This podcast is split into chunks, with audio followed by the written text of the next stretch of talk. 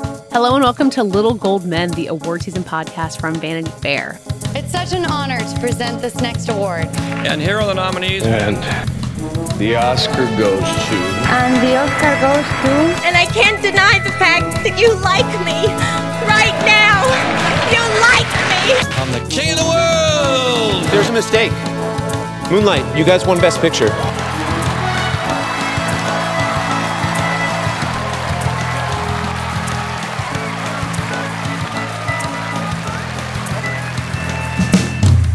I'm Katie Rich, the deputy editor of VanityFair.com, and I'm here with our senior writer, Joanna Robinson. Hello, Katie. And that's it. It's yes. just us. we have we've thrown the men out of the studio and taken over the podcast. Who knows what might happen by the end of this episode? We'll see if uh, if Vanity Fair remains intact. It's a coup. It's a bloodless coup. We've been building up to this level of power for a long time, and uh, I'm just I'm just so glad it could happen on mic. Yeah. Which which one of us is the favorite though? Like, are you more of an Emma Stone or are you more of a Rachel Weisz? Oh my god! Wait, have you seen the favorite? You have seen the favorite? Yes, I have. Oh my god! I mean, it's it's so hard to choose. Like probably neither, maybe both. Yeah, I think we should all just admit that on certain days we're one or the other. we all have a little bit of one of them in us. So Richard isn't totally absent on this episode. At the end of it, we'll be sharing his interview with Richard E. Grant, the star of Can You Ever Forgive Me, which we've talked about previously. I know Richard's a big fan of the movie. I finally saw it this week. He is wonderful in it. But for the most part, it will just be me and Joanna. We're going to talk about some recent developments with Oscar-winning actresses who we love, and then get into two categories that are fun to talk about: Best Actor, which we said we were going to talk about last week, and then ran out of time, uh, and then the screenplay categories, which are totally fascinating and kind of a mirror image from last year. Here we go.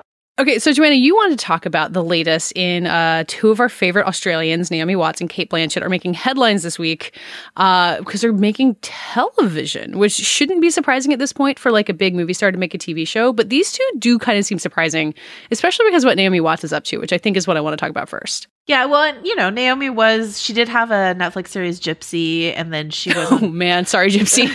and then she was on Twin Peaks: The Return. So this isn't like her first foray into television. You know, she. But Joanna, was Twin Peaks: The Return really television? Oh, it's what a good question. You want to have that argument again? Nor was Gypsy, I think. But um, the news is that Naomi Watts has been cast as the lead, uh, presumptive lead, in the Game of Thrones prequel series that does not have a title, nor do they even want us calling it a prequel. But for for simplicity's sake, let's call it a prequel.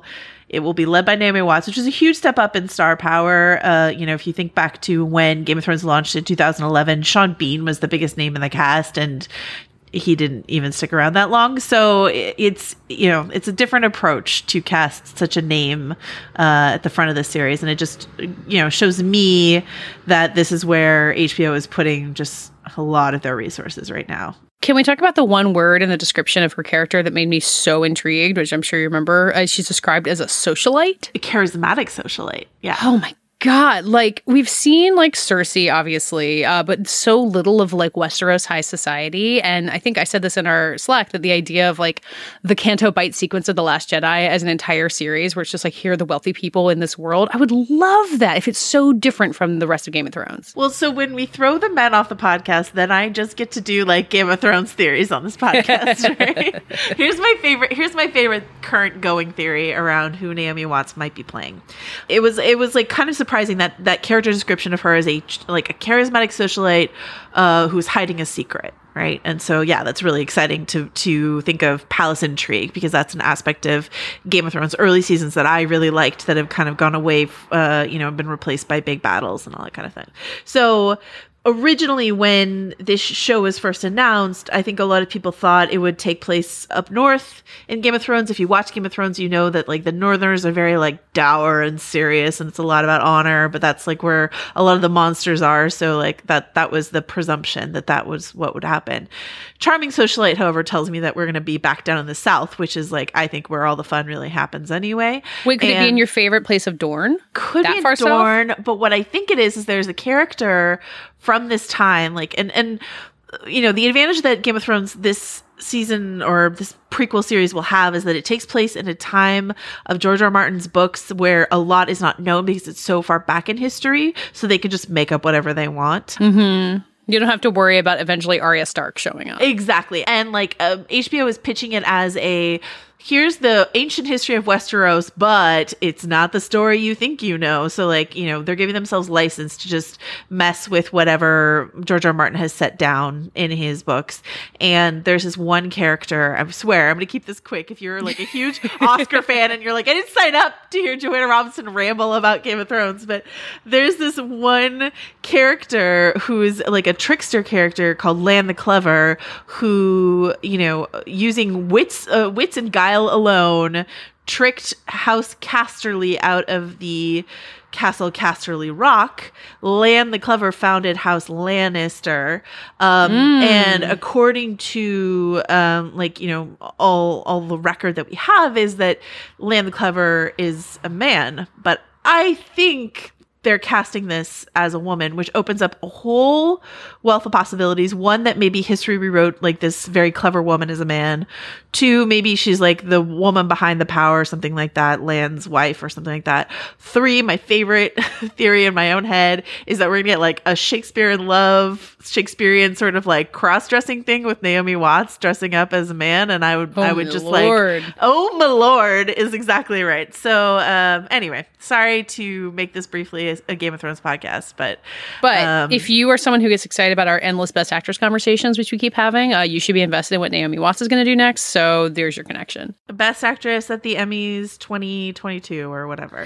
uh, It'll probably it'll probably be like in like ten years. Just and then let's uh let's talk about Cate Blanchett. What Kate? yeah. So doing. that actually seems to connect more to what we've talked about on this show because we've talked about um, American Crime Story and uh, the OJ series before that. When we talked about the Emmys, we've been kind of getting into uh, FX's run of limited original series, uh, and Cate Blanchett is going to be on a really interesting one that I hadn't heard about existing at all. About basically the uh, push for the Equal Rights Amendment in the '70s, and she's playing the villain of essentially of Phyllis Schlafly, who was opposed to it. Um, and it's the it's the first major TV role in America she's ever played. It's really exciting. Yeah, it's a huge deal. This is a huge coup for FX. I think all the time, you know, John Landgraf, a couple years, who runs FX, a couple years ago at the Television Critics Association uh, presentation, was talking about, I think he called it like the Great Talent Wars upcoming, which is just like Netflix, HBO, and FX, I would say, and Showtime, like scrapping over, and Apple, we should talk about, like just throwing so Lord. much money at the biggest names they can find to try to like out talent the next person. And, you know, so FX grabbing Kate is a huge feather in their cap. So, you know, I'm happy for them because like I I worry about FX in, in these talent wars and uh I'm I'm really I mean, they've they've done amazing projects with amazing, you know, roles for women uh, on that network. And, you know, this this is must see TV as far as I'm concerned. Well, and also I kind of assumed looking at it, I was like, oh, it's probably a Ryan Murphy thing because he's been kind of the uh, the like, reigning king of American Crime Story and like FX's historical looks back, but it's not a Ryan Murphy project. It's a totally different different talent. It's Dahvi Walker, who is oh Dahvi Waller, who was involved in Mad Men and *Halt and Catch Fire*. So that's actually promising too. Ryan Murphy's done amazing stuff for them, but it's cool to see them diversifying their talent there. Well, if you want to talk about the talent wars, Netflix snatched Ryan Murphy from uh, FX. Oh, that's right. So- well, I was going to talk about how we talked about the talent wars last week about Netflix hiring everybody so that no one else can have them. So Yeah, uh, I'm glad someone else is competing. You know, they snatched Shonda Rhimes from ABC. Like they just went for like these big mega producers from uh, their competitors and threw money at them. So, what well, thank do? you, Kate, for taking a check from a place that seems like it's giving you something exciting to do. And I like that Naomi Naomi going to HBO is like you know because Nicole Kidman is doing a bunch of stuff for HBO. So and they're such good friends. So yeah, these these Australian women, let's see what they they want to do on our TV screens in the next few years. Okay, so as mentioned uh, last week, we said we were going to talk about Best Actor and then got so hyped up about Best Actress that we lost track and ran out of time. Uh, but we actually wound up having kind of a good reason to get back into it because uh, the ringer Sean Fennessy kind of uh, planted his flag on this Oscar race in a piece that was published uh, on October 30th to say he's saying we're about to see the most competitive Best Actor Oscars race in years. Which Joanne, I think we can we can quibble with that. Sean has made a lot of great points in this article. We may or may not find it as competitive, but it is a really interesting rundown of all of the names that are flinging their way around there. Like it's uh there's not like a big veteran who everyone thinks is overdue and is going to cruise for it, like the Gary Oldman story from a few years ago. There's not some like up and comer who everyone's excited to throw something at, which happens more often in Best Actress. But really, I guess we have to start the conversation with Bradley Cooper. Like he's sitting at the top of this really crowded pile, right? like as far as I'm concerned, and I think you agree with me, it's like Bradley Cooper, and then everyone else who has to fill out the category behind Bradley Cooper. Like that's, that's Everyone as- supposed to clap at Bradley Cooper. that's it as far as I'm concerned. Unless, like, we keep talking about this surprise bomb that is Vice. Like, can Adam McKay make a mystery movie every year so that we have this like so we have something to look forward to. this sword hanging over us every single well, last year it was uh, last year it was Phantom Thread. Everyone was like, "Well, Paul Thomas Anderson's coming," and uh, it got a Best Picture nomination. So I mean, it- it was a great film, but it was like not. It was not what you know. Uh, you know, The Big Short did. So sure, yeah, but yeah, so Vice and Christian Bale as Dick Cheney, like that, that could just sort of change everything. I, you know, and, and the other thing that helps cement these awards conversations for us starting pretty soonish are the Critics Awards, right? Yeah, really soon. I can see Ethan Hawke for First Reformed getting a lot of the critic uh awards like that that's he seems more of a fit for like what the critic choice and various circles like to to award but i think none of that is going to stop bradley cooper uh Yeah. because he's like a you know quadruple threat this year you know Well, that is what's going to be really interesting for A Star is Born in general, because I think we get to this point in the season and we kind of forget about how the critics, you know, the critics don't always determine everything. Like a lot of times, the critical darling won't go anywhere with Oscars. But in terms of rallying around an alternative, like the not so populist hero, that is where it can really happen. And I think you're totally right that Ethan Hawke is really well positioned to be that person. Like First Reformed came out earlier this year. Like critics love it. It wasn't that huge a movie, but Ethan Hawke is pretty well liked by critics and the Academy as well. And I think as much as critics do love A Star is Born and have championed it, when you're sitting there in a room with 30 other people and you're like, who can we really lend our weight behind? Like you can get that kind of group effort with critics groups that never happens with the Academy because it's 5,000 people all voting by themselves in their houses.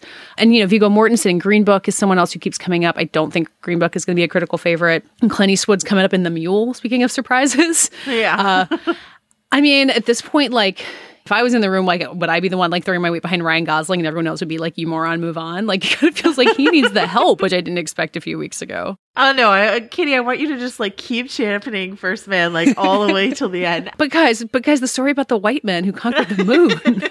and brought us jazz just a few years ago. oh so, like, Lord! all right, all right. I'm not. I'm doing not. I'm not doing all of it. no, no, okay. But like, do you ever wish that the you, you talk about a the Academy as a group of like five thousand people who vote in their houses, but do you ever wish that there were like voting blocks uh in in the Academy? There has to be voting blocks in the Academy. Yeah, I mean, you can definitely imagine a group of like 50 people who like all work in a studio or something like that, like organizing themselves. But it's just so big that it has to be something bigger than like, all right, everyone, we're getting it together. Like this, I do this every, you know, when I vote in the Critics' Choice Awards, like I'll talk to a handful of friends and be like, okay, I want to put, I want to get this person on the ballot. So will you put them on your ballot too? And like, I'll put your person, you know, you just do some like horse trading there. Yeah. I don't think it ever works. Like it feels like you could, but there's just, you know, the Critics' Choice Awards is a much smaller group than the Academy. But when you have that many people, like the the mean, it all just kind of settles around like more of a consensus just by the sheer number of people in it.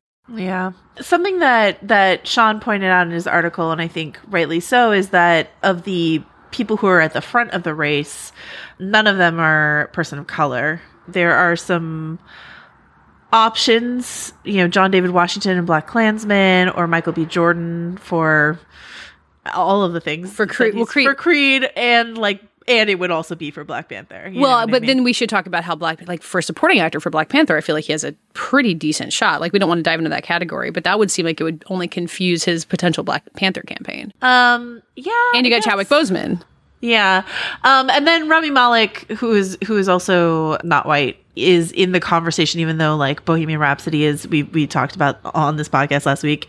Bohemian Rhapsody is maybe getting mixed negative reviews, but Rami Malek is getting positive reviews. And so like, you know, he could be in the mix there. I mean, certainly come the Globes. the Globes can decide to do what they want, but they're not campaigning it as a musical or comedy. So they, Oh, like the idea of like him walking around away with that, although he would be competing against Bradley Cooper anyway, in theory, but it's also not competing as a musical. So uh anyway, No, he'd be up against Lin Manuel Miranda. don't don't underestimate that guy. so you know it's it's an it's an interesting race. Sean's article over on the Ringer is when when you when he gets into breaking down the nominees is a really good article. I just disagree with his headline that this is like the most competitive actor race because I think it's just like it's just Cooper's to lose at this point. Yeah. Come prove me wrong in December when we see what Christian Bale can do, but Yeah, when we see what Christian Bale can do, when we see what critical consensus winds up doing. I mean, Yeah. last year, like we really felt like I mean, there was a huge con- critical consensus behind Willem Dafoe that didn't wind up giving him the award in the end. But you know, Gary Oldman won a lot of critical awards. Like you know, he was in the like obvious quote unquote like consensus choice uh, position in the best actor race and he wound up winning anyway so if you start seeing like the new york film critics circle give it to bradley cooper like then i think you've got a real like he's walking away with the whole thing Yeah, and I, it, I think it's gonna be one of those things where we're like, we're gonna be like, it's Bradley Cooper, it's Bradley Cooper, and then because we have a few months to go on this, Katie, Yeah, no, we're come gonna be- January. we're gonna convince ourselves it's not Bradley Cooper. That's exactly what's gonna happen. It'll swing back around. So Yeah. I've, been, I've been on this around this block a few times, but um, it's still crazy to me that Willem Dafoe didn't win last year. Um, It's- it's that was crazy. just like crushing to me. But I, I think there is just a kind of thing like I hope that the critics uh, when the critic awards come out they do li- lift up ethan hawke and even if that doesn't lead him to an oscar like it's just another facet of this award season is like we start talking about momentum around other people and bradley cooper feels unstoppable to me but i'd like to see other people come and try Yeah, well, Ethan Hawke, I think we agree it would be hard for him to win, but it would be his third nomination. It feels like it's like, okay, well, Ethan Hawke's going to win an Oscar eventually, which doesn't always pan out for everybody, but like he's had such a long career. There seems to be no indication he won't act till he's 90. Uh, so that would just kind of help build his lifelong consensus, I guess. I think he's also like, uh, unlike, I think Sean mentioned this in his article that like Bradley Cooper, who does not like to talk about his personal life, and you know, bless for that. Like, keep your personal life personal if you want to, but like Cooper's like award season run thus far has been like populated by him telling the same three stories over and over and over again. I think that's what how Sean put it. Ethan Hawke is a much different animal when it comes to like Oh, talk, yeah. talking about his work and talking about everything. And so, you know, in terms of like someone we're going to hear a lot from selling their own role for the next few months, Mm-hmm. like I I think I'm more interested in all of the things that Ethan Hawke might want to say. Just because Bradley Cooper doesn't want to talk about that kind of stuff. So, Uh, meanwhile, Viggo Mortensen, like, I don't know what I know about his life. Like, maybe literally nothing. Maybe he's like out talking about it, but he's such a mystery to me. And I kind of like that about it. So he can go uh, keep things to himself as much as he wants through the Green Book campaign. Viggo speaks seven different languages, so he can keep a secret in seven different languages. So there you go. I will say, even though, as I was saying, I don't think Green Book is going to be a critical favorite, and I think the movie has a lot of problems. I think he's wonderful in it, like really legitimately great, even with a character who has like some problematic aspects. And there will be there will be some Green Book wars to come. Just everybody get ready for that. But I would be really happy with his nomination. Like you, you know, Captain Fantastic was also a movie I didn't totally love, but I thought he was wonderful in that. He's built up such a good body of work. Like, I guess my personal favorite for this whole thing is going to be Ryan Gosling. That's going to be the cross I'll die on. But I'll be. Uh, I'll be down with Ego too. Do you have a do you have a personal campaign that you're taking close to your heart? Um, I just I think Bradley Cooper is so good in A Star Is Born, and I'm not even like a huge Bradley Cooper fan. I just think he's he's tremendous. I think he should He's be tremendous. awarded for what he has achieved with that film. It's kind of a good feeling at this point in the Oscars to be like, no, my favorite is in the lead position. Like it's it's weird, but you kind of have to get just get comfortable with it. You know? I know my favorite is also popular. like that never happened. I know. This year, I'm going to eat better and spend less time and money at the grocery store thanks to Butcher Box. Butcher Box is the meat delivery subscription that gives me more time for what matters most. Each month, they send a box of the highest quality meats for a better price in the grocery store, which gives me more time to spend cooking and sharing delicious meals with friends and family. Each month, ButcherBox ships a curated selection of high quality meat right to my home. All meat is free of antibiotics and hormones. Each box has 9 to 11 pounds of meat, which is enough for 24 individual meals. It's packed fresh and shipped frozen and vacuum sealed so that it always stays that way. I can customize my box or go with one of theirs. Either way, I get exactly what I want. ButcherBox is really the most affordable and convenient way to get healthy, humanely raised meat. With ButcherBox, you get the highest quality meat for just about $6 a meal. And they even have free shipping nationwide, except for Alaska and Hawaii. So start your year off right with up to 10 pounds of free meat. For a limited time, ButcherBox is offering new members their ultimate keto bundle when you sign up today. That includes one pork butt, two pounds of ground beef, and three pounds of bone-in chicken thighs for free in the first box by going to butcherbox.com slash cadence. That's butcherbox.com slash cadence. We talked a lot about the main acting and directing and picture categories, but we haven't gotten into some of the uh, not I guess below the line ones. Uh, but the biggest one that we haven't talked about at all, I think, is screenplay, which I hadn't been paying that much attention to, and then all of a sudden realized that it's a total flip from last year, where last year the original screenplay category was crazy stacked. Get Out wound up winning, uh, and like in a spot where something like Lady Bird, like in another year, might have been a guarantee there. And Adapted was kind of weirdly thin, uh, and this year it's the reverse. Like original screenplay, it's got plenty of good uh, screenplays in it, but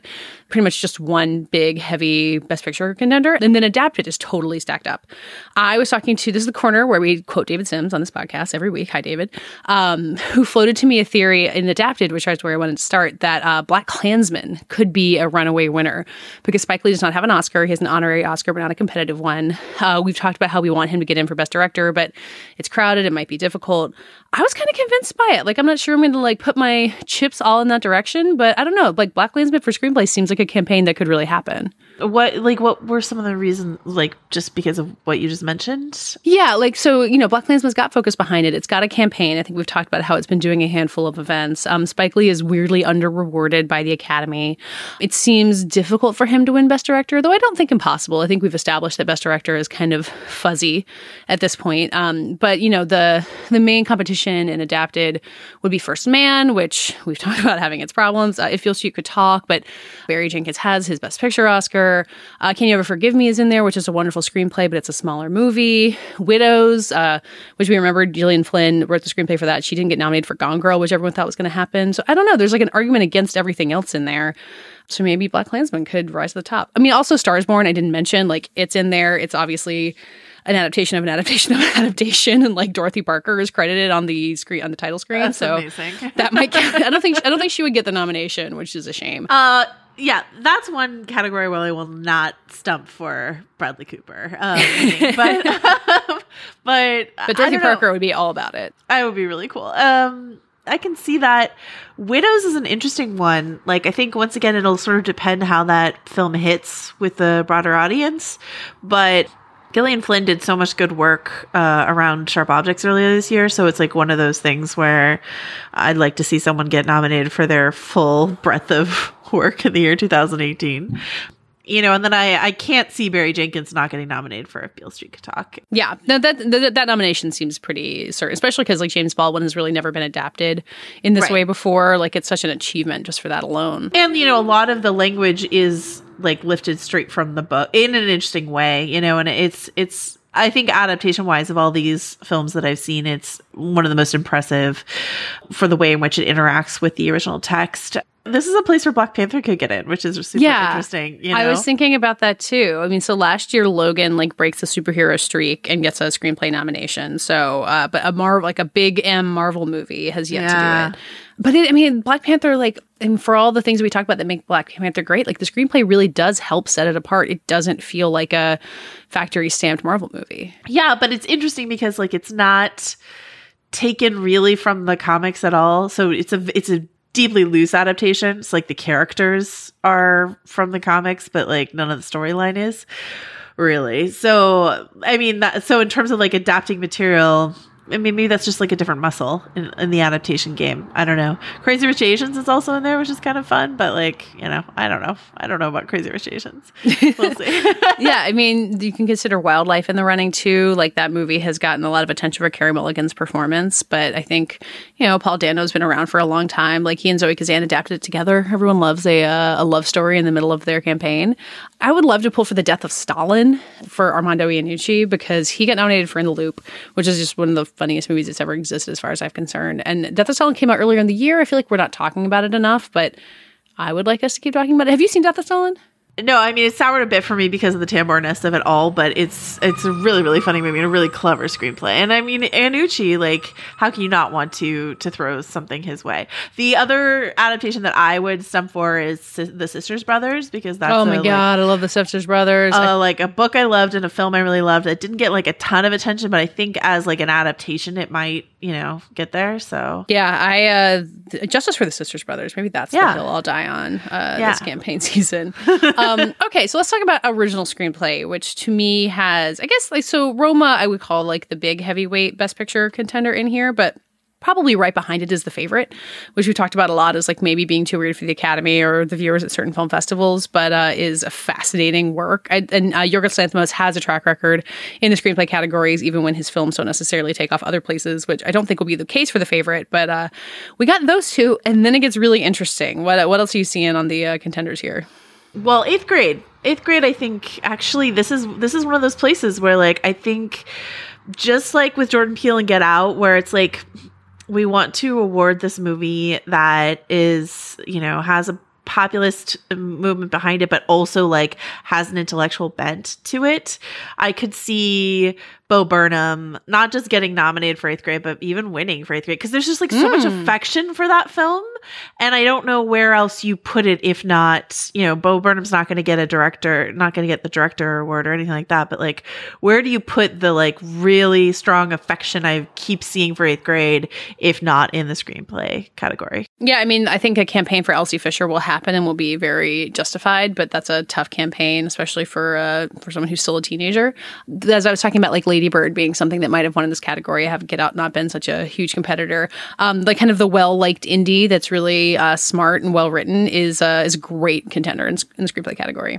I love predicting a win for it this is where I'm foolishly putting my chips. But like, you know, it's probably Vice, right? like, I don't know. I mean, because Adam McKay, Adam McKay won for The Big Short. Like he he not only has a tremendous amount of wit in his screenplays, and I think wit is often really, you know, rewarded, but he has like those fun experiments in style and like interjections and cutscenes and all this sort of stuff. Like that, you know, it's just like there's just a lot of cleverness brimming out of these. Um, I mean, if The Big Short is any indication for what Vice might be, a lot of cleverness sort of like brimming out of it. And so I, I just I I think people are going to see Vice, and even if it's like even if Vice doesn't wind up being like a bruiser in the in the Best Picture or anything like that, I I you know it's it probably has some muscle here. It would be fascinating for Adam McKay, like director of some of the most beloved comedies of the century, to wind up with two screenplay Oscars.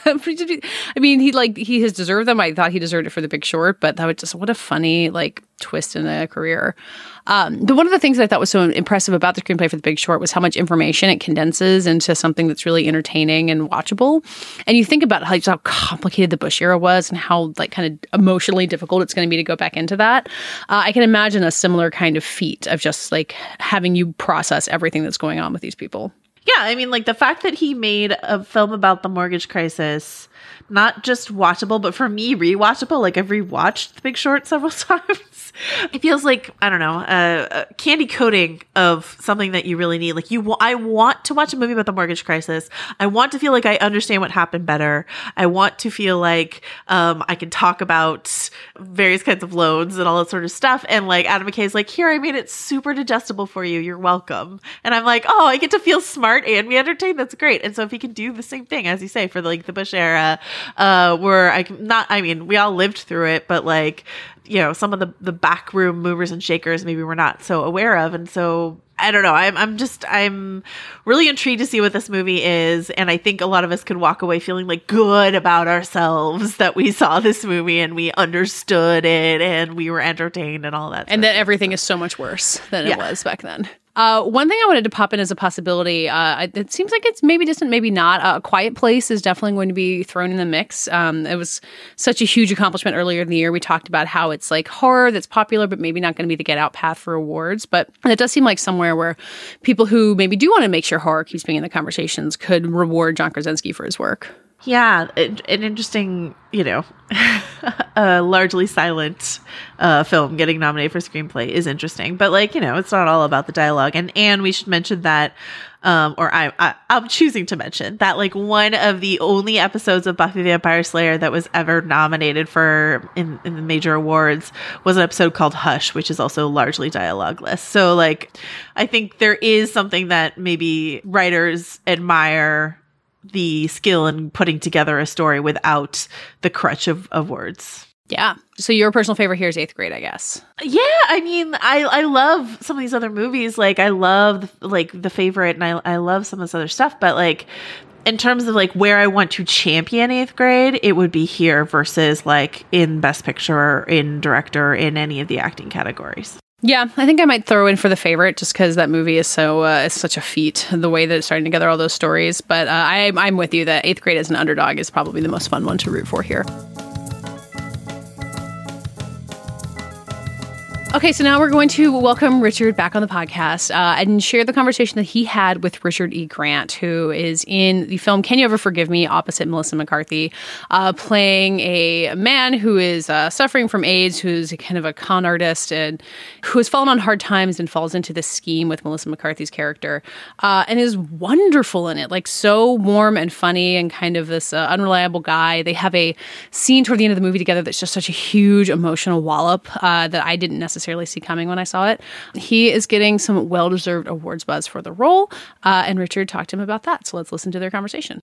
So I'm thrilled to be on the line now with the great Richard E. Grant, who is so wonderful in Can You Ever Forgive Me? Richard, thank you for being here. Thank you for having me. So this is quite an exciting movie. You know, it's a great director in Marielle Heller, and it's such an interesting story, played so well these festivals, and it's such a nice big juicy role for you. I'm curious what the kind of origin is in terms of your involvement with the with the film. I got a call in November, a year and a half ago, from an agent saying there's a movie that starts shooting mid-January, and you have 24 hours to read it and to decide. And I said, well, who who's pulled out, who's dropped dead, whatever. She said that's irrelevant. You know, I'm born Nosy Parker, so I asked too many questions. And she said, don't ask any of these questions. It's absolutely unimportant remember that Albert Finney turned down Lawrence of Arabia and Peter O'Toole went on and had a big career as a result. Not that I'm comparing myself to that. She just was trying to put it into context of saying don't get stuck on that stuff. And then I read it and I knew that Melissa McCarthy was playing Lee Israel and Maya Heller was directing it and I had hugely admired Diary of a Teenager, teenage girl. Um, and that it was going to be essentially produced, written, directed, and starred by women so I knew that chances were it was going to be collaborative because my experiences of working with female directors before had been characterized by that. So I jumped at it and said yes instantly.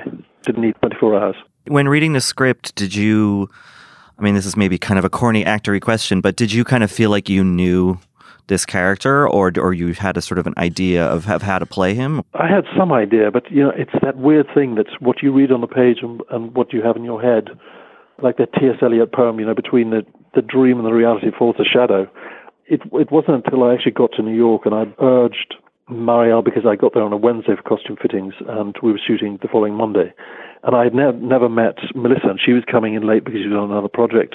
She only came in on the Thursday night, and I said, "Is there any possibility that on the Friday morning we could have just maybe two hours just to meet each other and go through all the scenes that we have together?" Because it seemed to me that they had this sort of odd couple buddy platonic relationship in the story that seemed to me so crucial to make the thing work.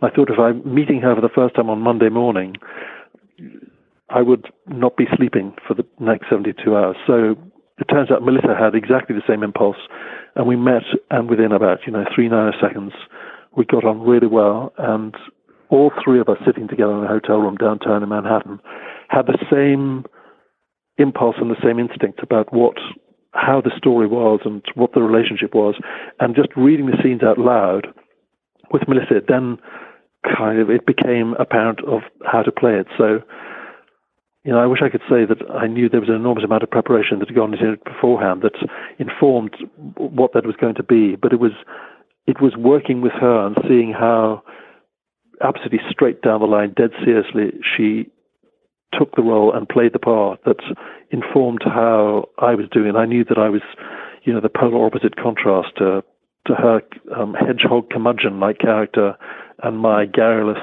you know, Labrador going up and licking anybody in sight. Opposite to that, you know, I was trying to find a, a movie reference of what relationship will be, just to get in my head what the, where the thing is coming from. And I immediately thought of two movies from the late 60s. One was the Neil Simon play Odd Couple with Jack Lemmon and Walter Matthau, you know, which was like a male marriage, but you know they bantered backwards and forwards with complete opposites.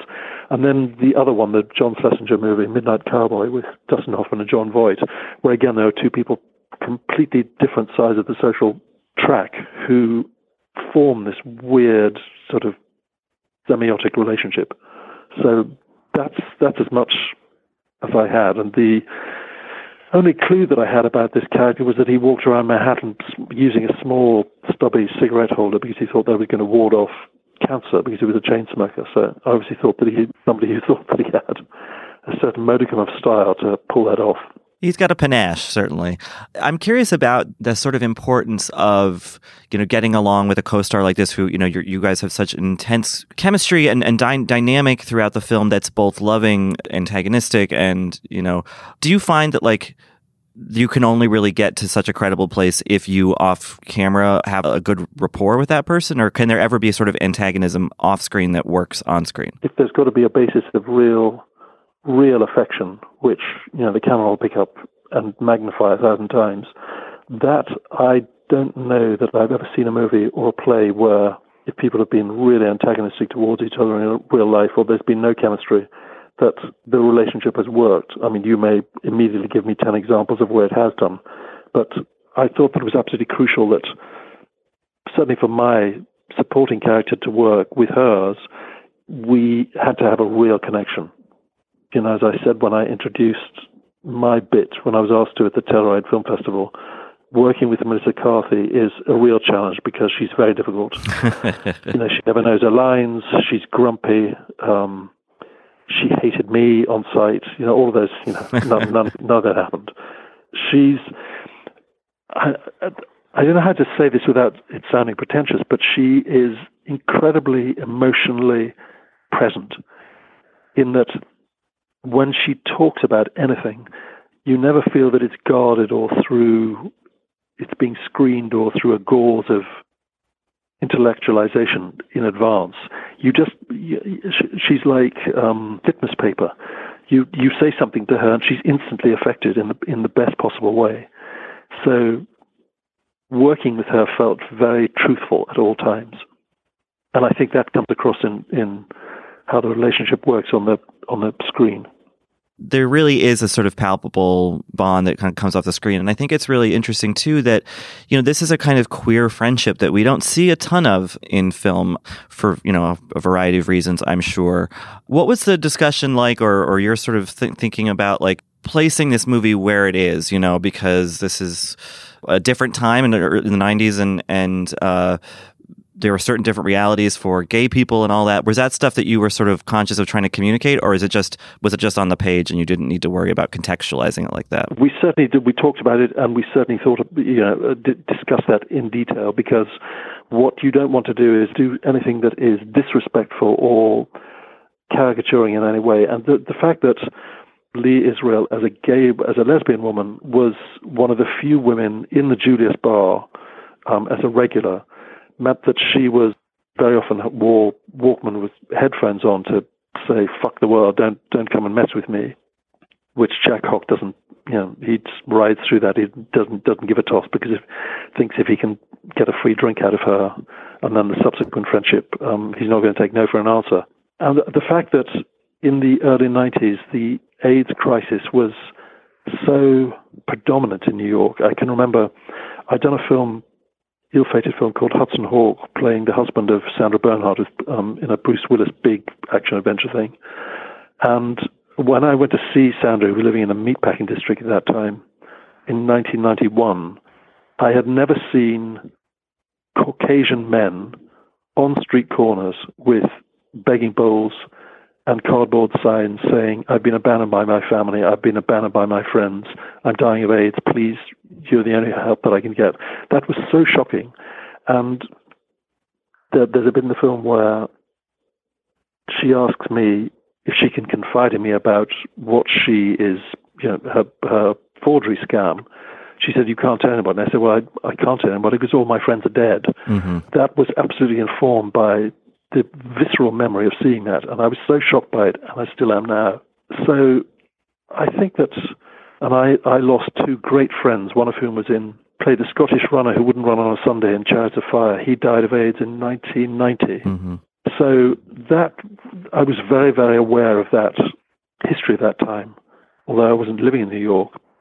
So the reality of what people were dealing with is is something that certainly informed, you know, how we did the scenes, and especially the, the final scene that I have where I say goodbye to her. Yeah, I mean it's it's it's powerful, and I think it's a lot of its power comes from the fact that you know um, it's not a story about AIDS. It's just, but that's just part of the reality of these people's lives, you know. And I think that Yeah. in showing that people who were suffering from HIV or from AIDS, that they had other things going on. They had their their lives had to sort of carry on as long as they could. Um, Yeah. and I think that's really nicely illustrated. You mentioned Hudson Hawk, Chariots of Fire. I'm curious about your, uh, if we can take a step back. You had really just a fascinating, kind of peripatetic career, I guess you could call it, um, journeyman actor. Some questions about that narrative. The first being, I mean, I'm sure you get this all the time, but is Withnail and I the, the kind of big thing that you, that, like, because it's such a cult hit, do you still get a lot of attention for that or recognition um, when you're out and about? I have done, especially in England. Oh, um, yeah, sure. Because it's now almost part of the student curriculum, if you like, because I know, I know this from Twitter and Instagram and emails and letters that I still get when people, you know, take the trouble to write, that that, that coming of age story that even though it's set in 1969, still seems to have some reverberation or relevance, or call it what you will, identifiability with people who are going through that phase in their lives, leaving home and having to become an adult. So it's on the student circuit in England, particularly. So I'm very aware that it does. It just doesn't go away. And there's literally, um, because I live in London, there's not a day that goes by where somebody doesn't shout out a quote or ask me for a selfie to say a line from that movie. So it's one that just hasn't gone away. And it, you know, the irony has not escaped me that the first screen role that I ever had, playing an unemployed actor, has led, ironically, to every single director that I've worked with, from Altman's Coppola, Scorsese, Jane Campion, Up, Down, and Sideways, as a result of being in that film. So I really owe it everything. And I'm, I'm very grateful that Daniel Day Lewis turned it down. Oh, wow, is It that right? the unbearable li- likeness of being. Otherwise, I know absolutely unequivocally that I wouldn't be sitting here talking to you today. Wow, wow, yeah. I mean, it's so it's such an enduring film. Uh, you know that one of our co-hosts on this podcast, he's he's uh, he's jealous that he couldn't be here talking to you. I'll, I'll tell you that.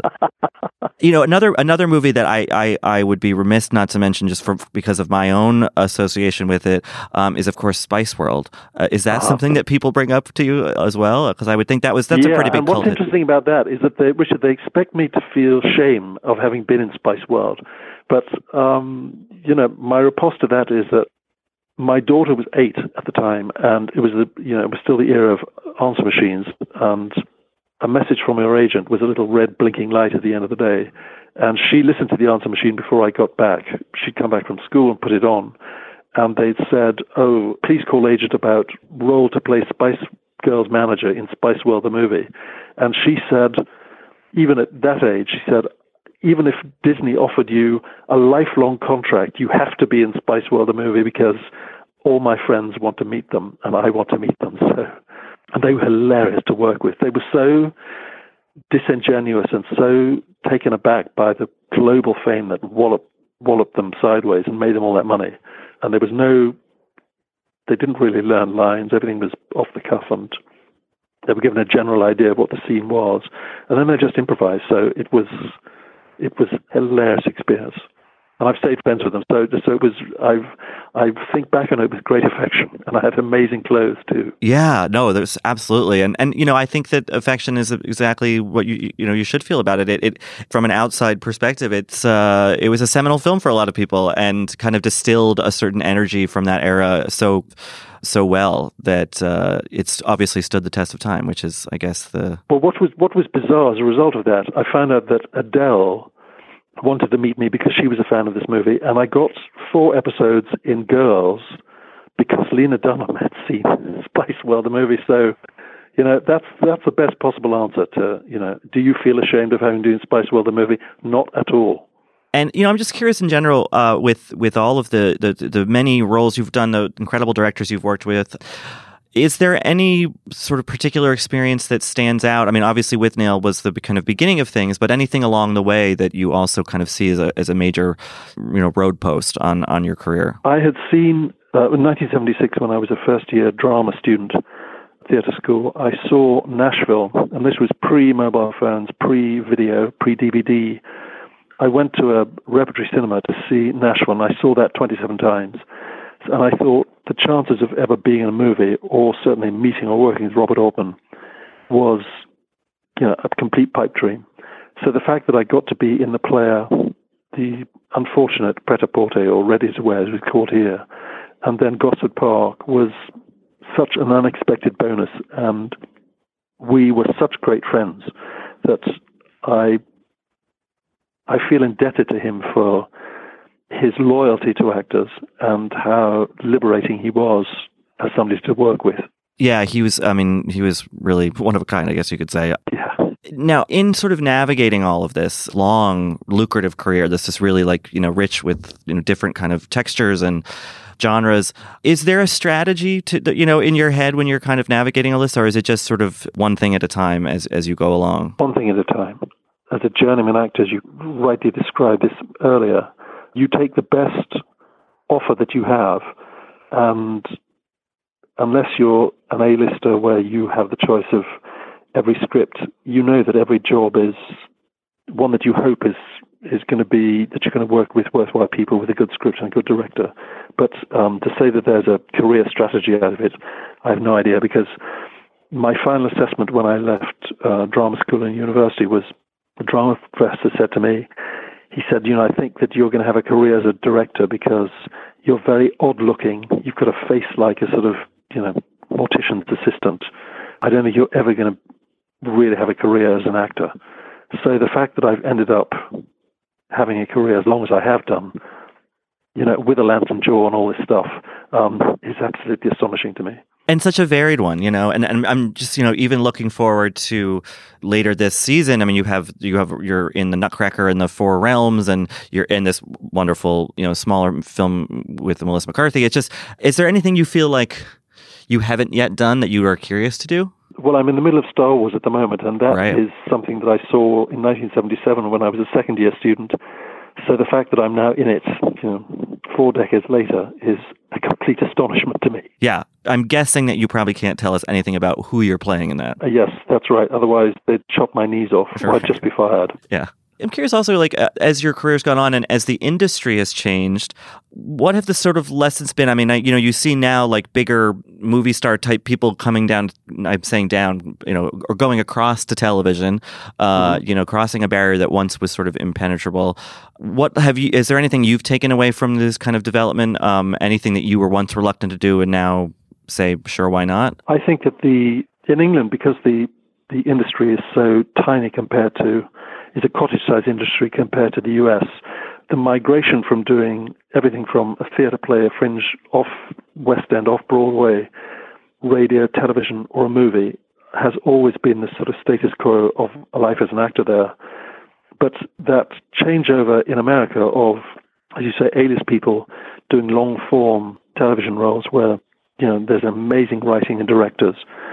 I think that's you know, I won't be the first to say it, but it seems to me like literally a golden age of of television drama at the moment, and stuff that I you know see on a weekly basis that's coming out of Netflix and Amazon and and all the other big studios is absolutely astonishing. So I think that that has finished. That the, the divide is gone. Yeah, yeah, oh, definitely. And I think that any, everyone benefits from it. It feels like.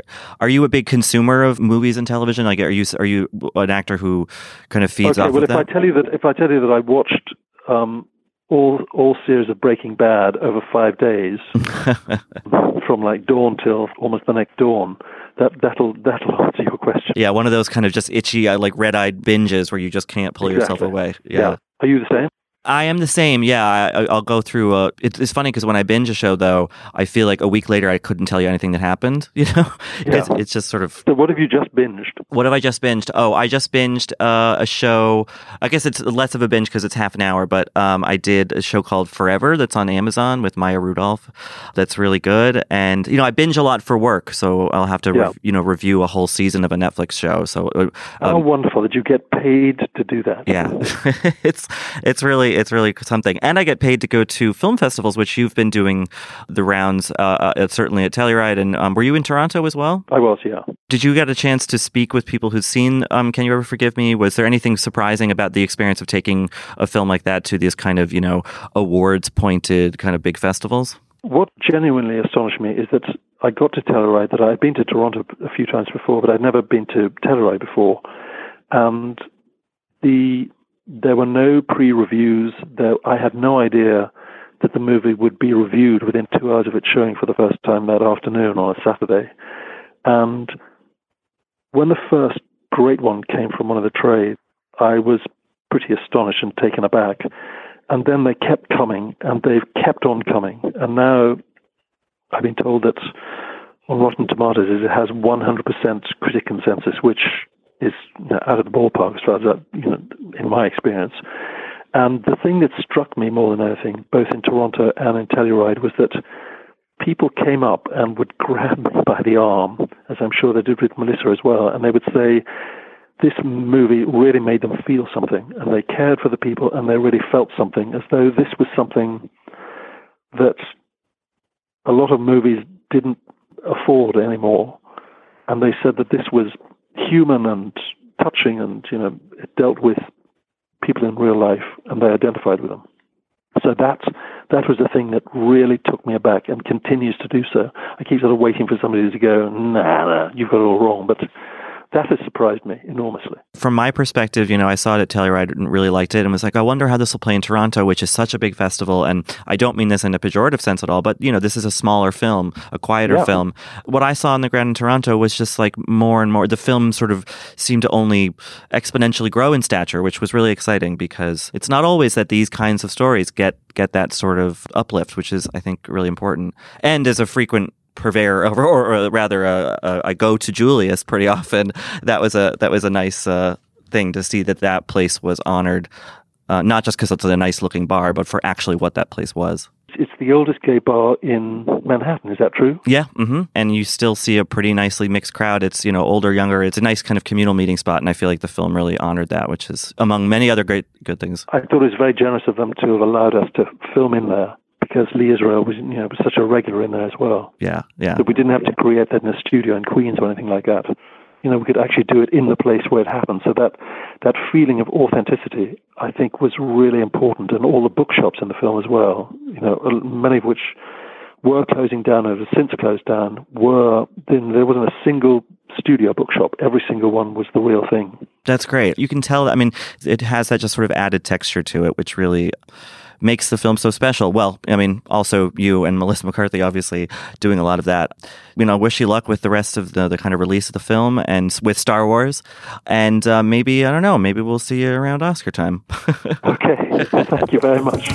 That does it for this week's Little Gold Men. Thank you for listening. Keep finding us on Apple Podcasts. Keep leaving us reviews, telling your friends, uh, and keep finding our work. We're at vanityfair.com writing lots and lots of things, including Joanna writing about Naomi Watson, the future of Game of Thrones, if you want more of that, which you should. We're all on Twitter at Little Gold Men and on our own. I'm at Katie Rich. Joanna. I'm at Joe Wrote This. Mike is at Mike underscore Hogan, and Richard is at rilaws. You know where to find them. Uh, and they'll both be back next week. This episode was edited and produced by Danielle Roth. And the award for the best impression of potential screenplay nominee, The Quiet Place, goes to Richard and Mike.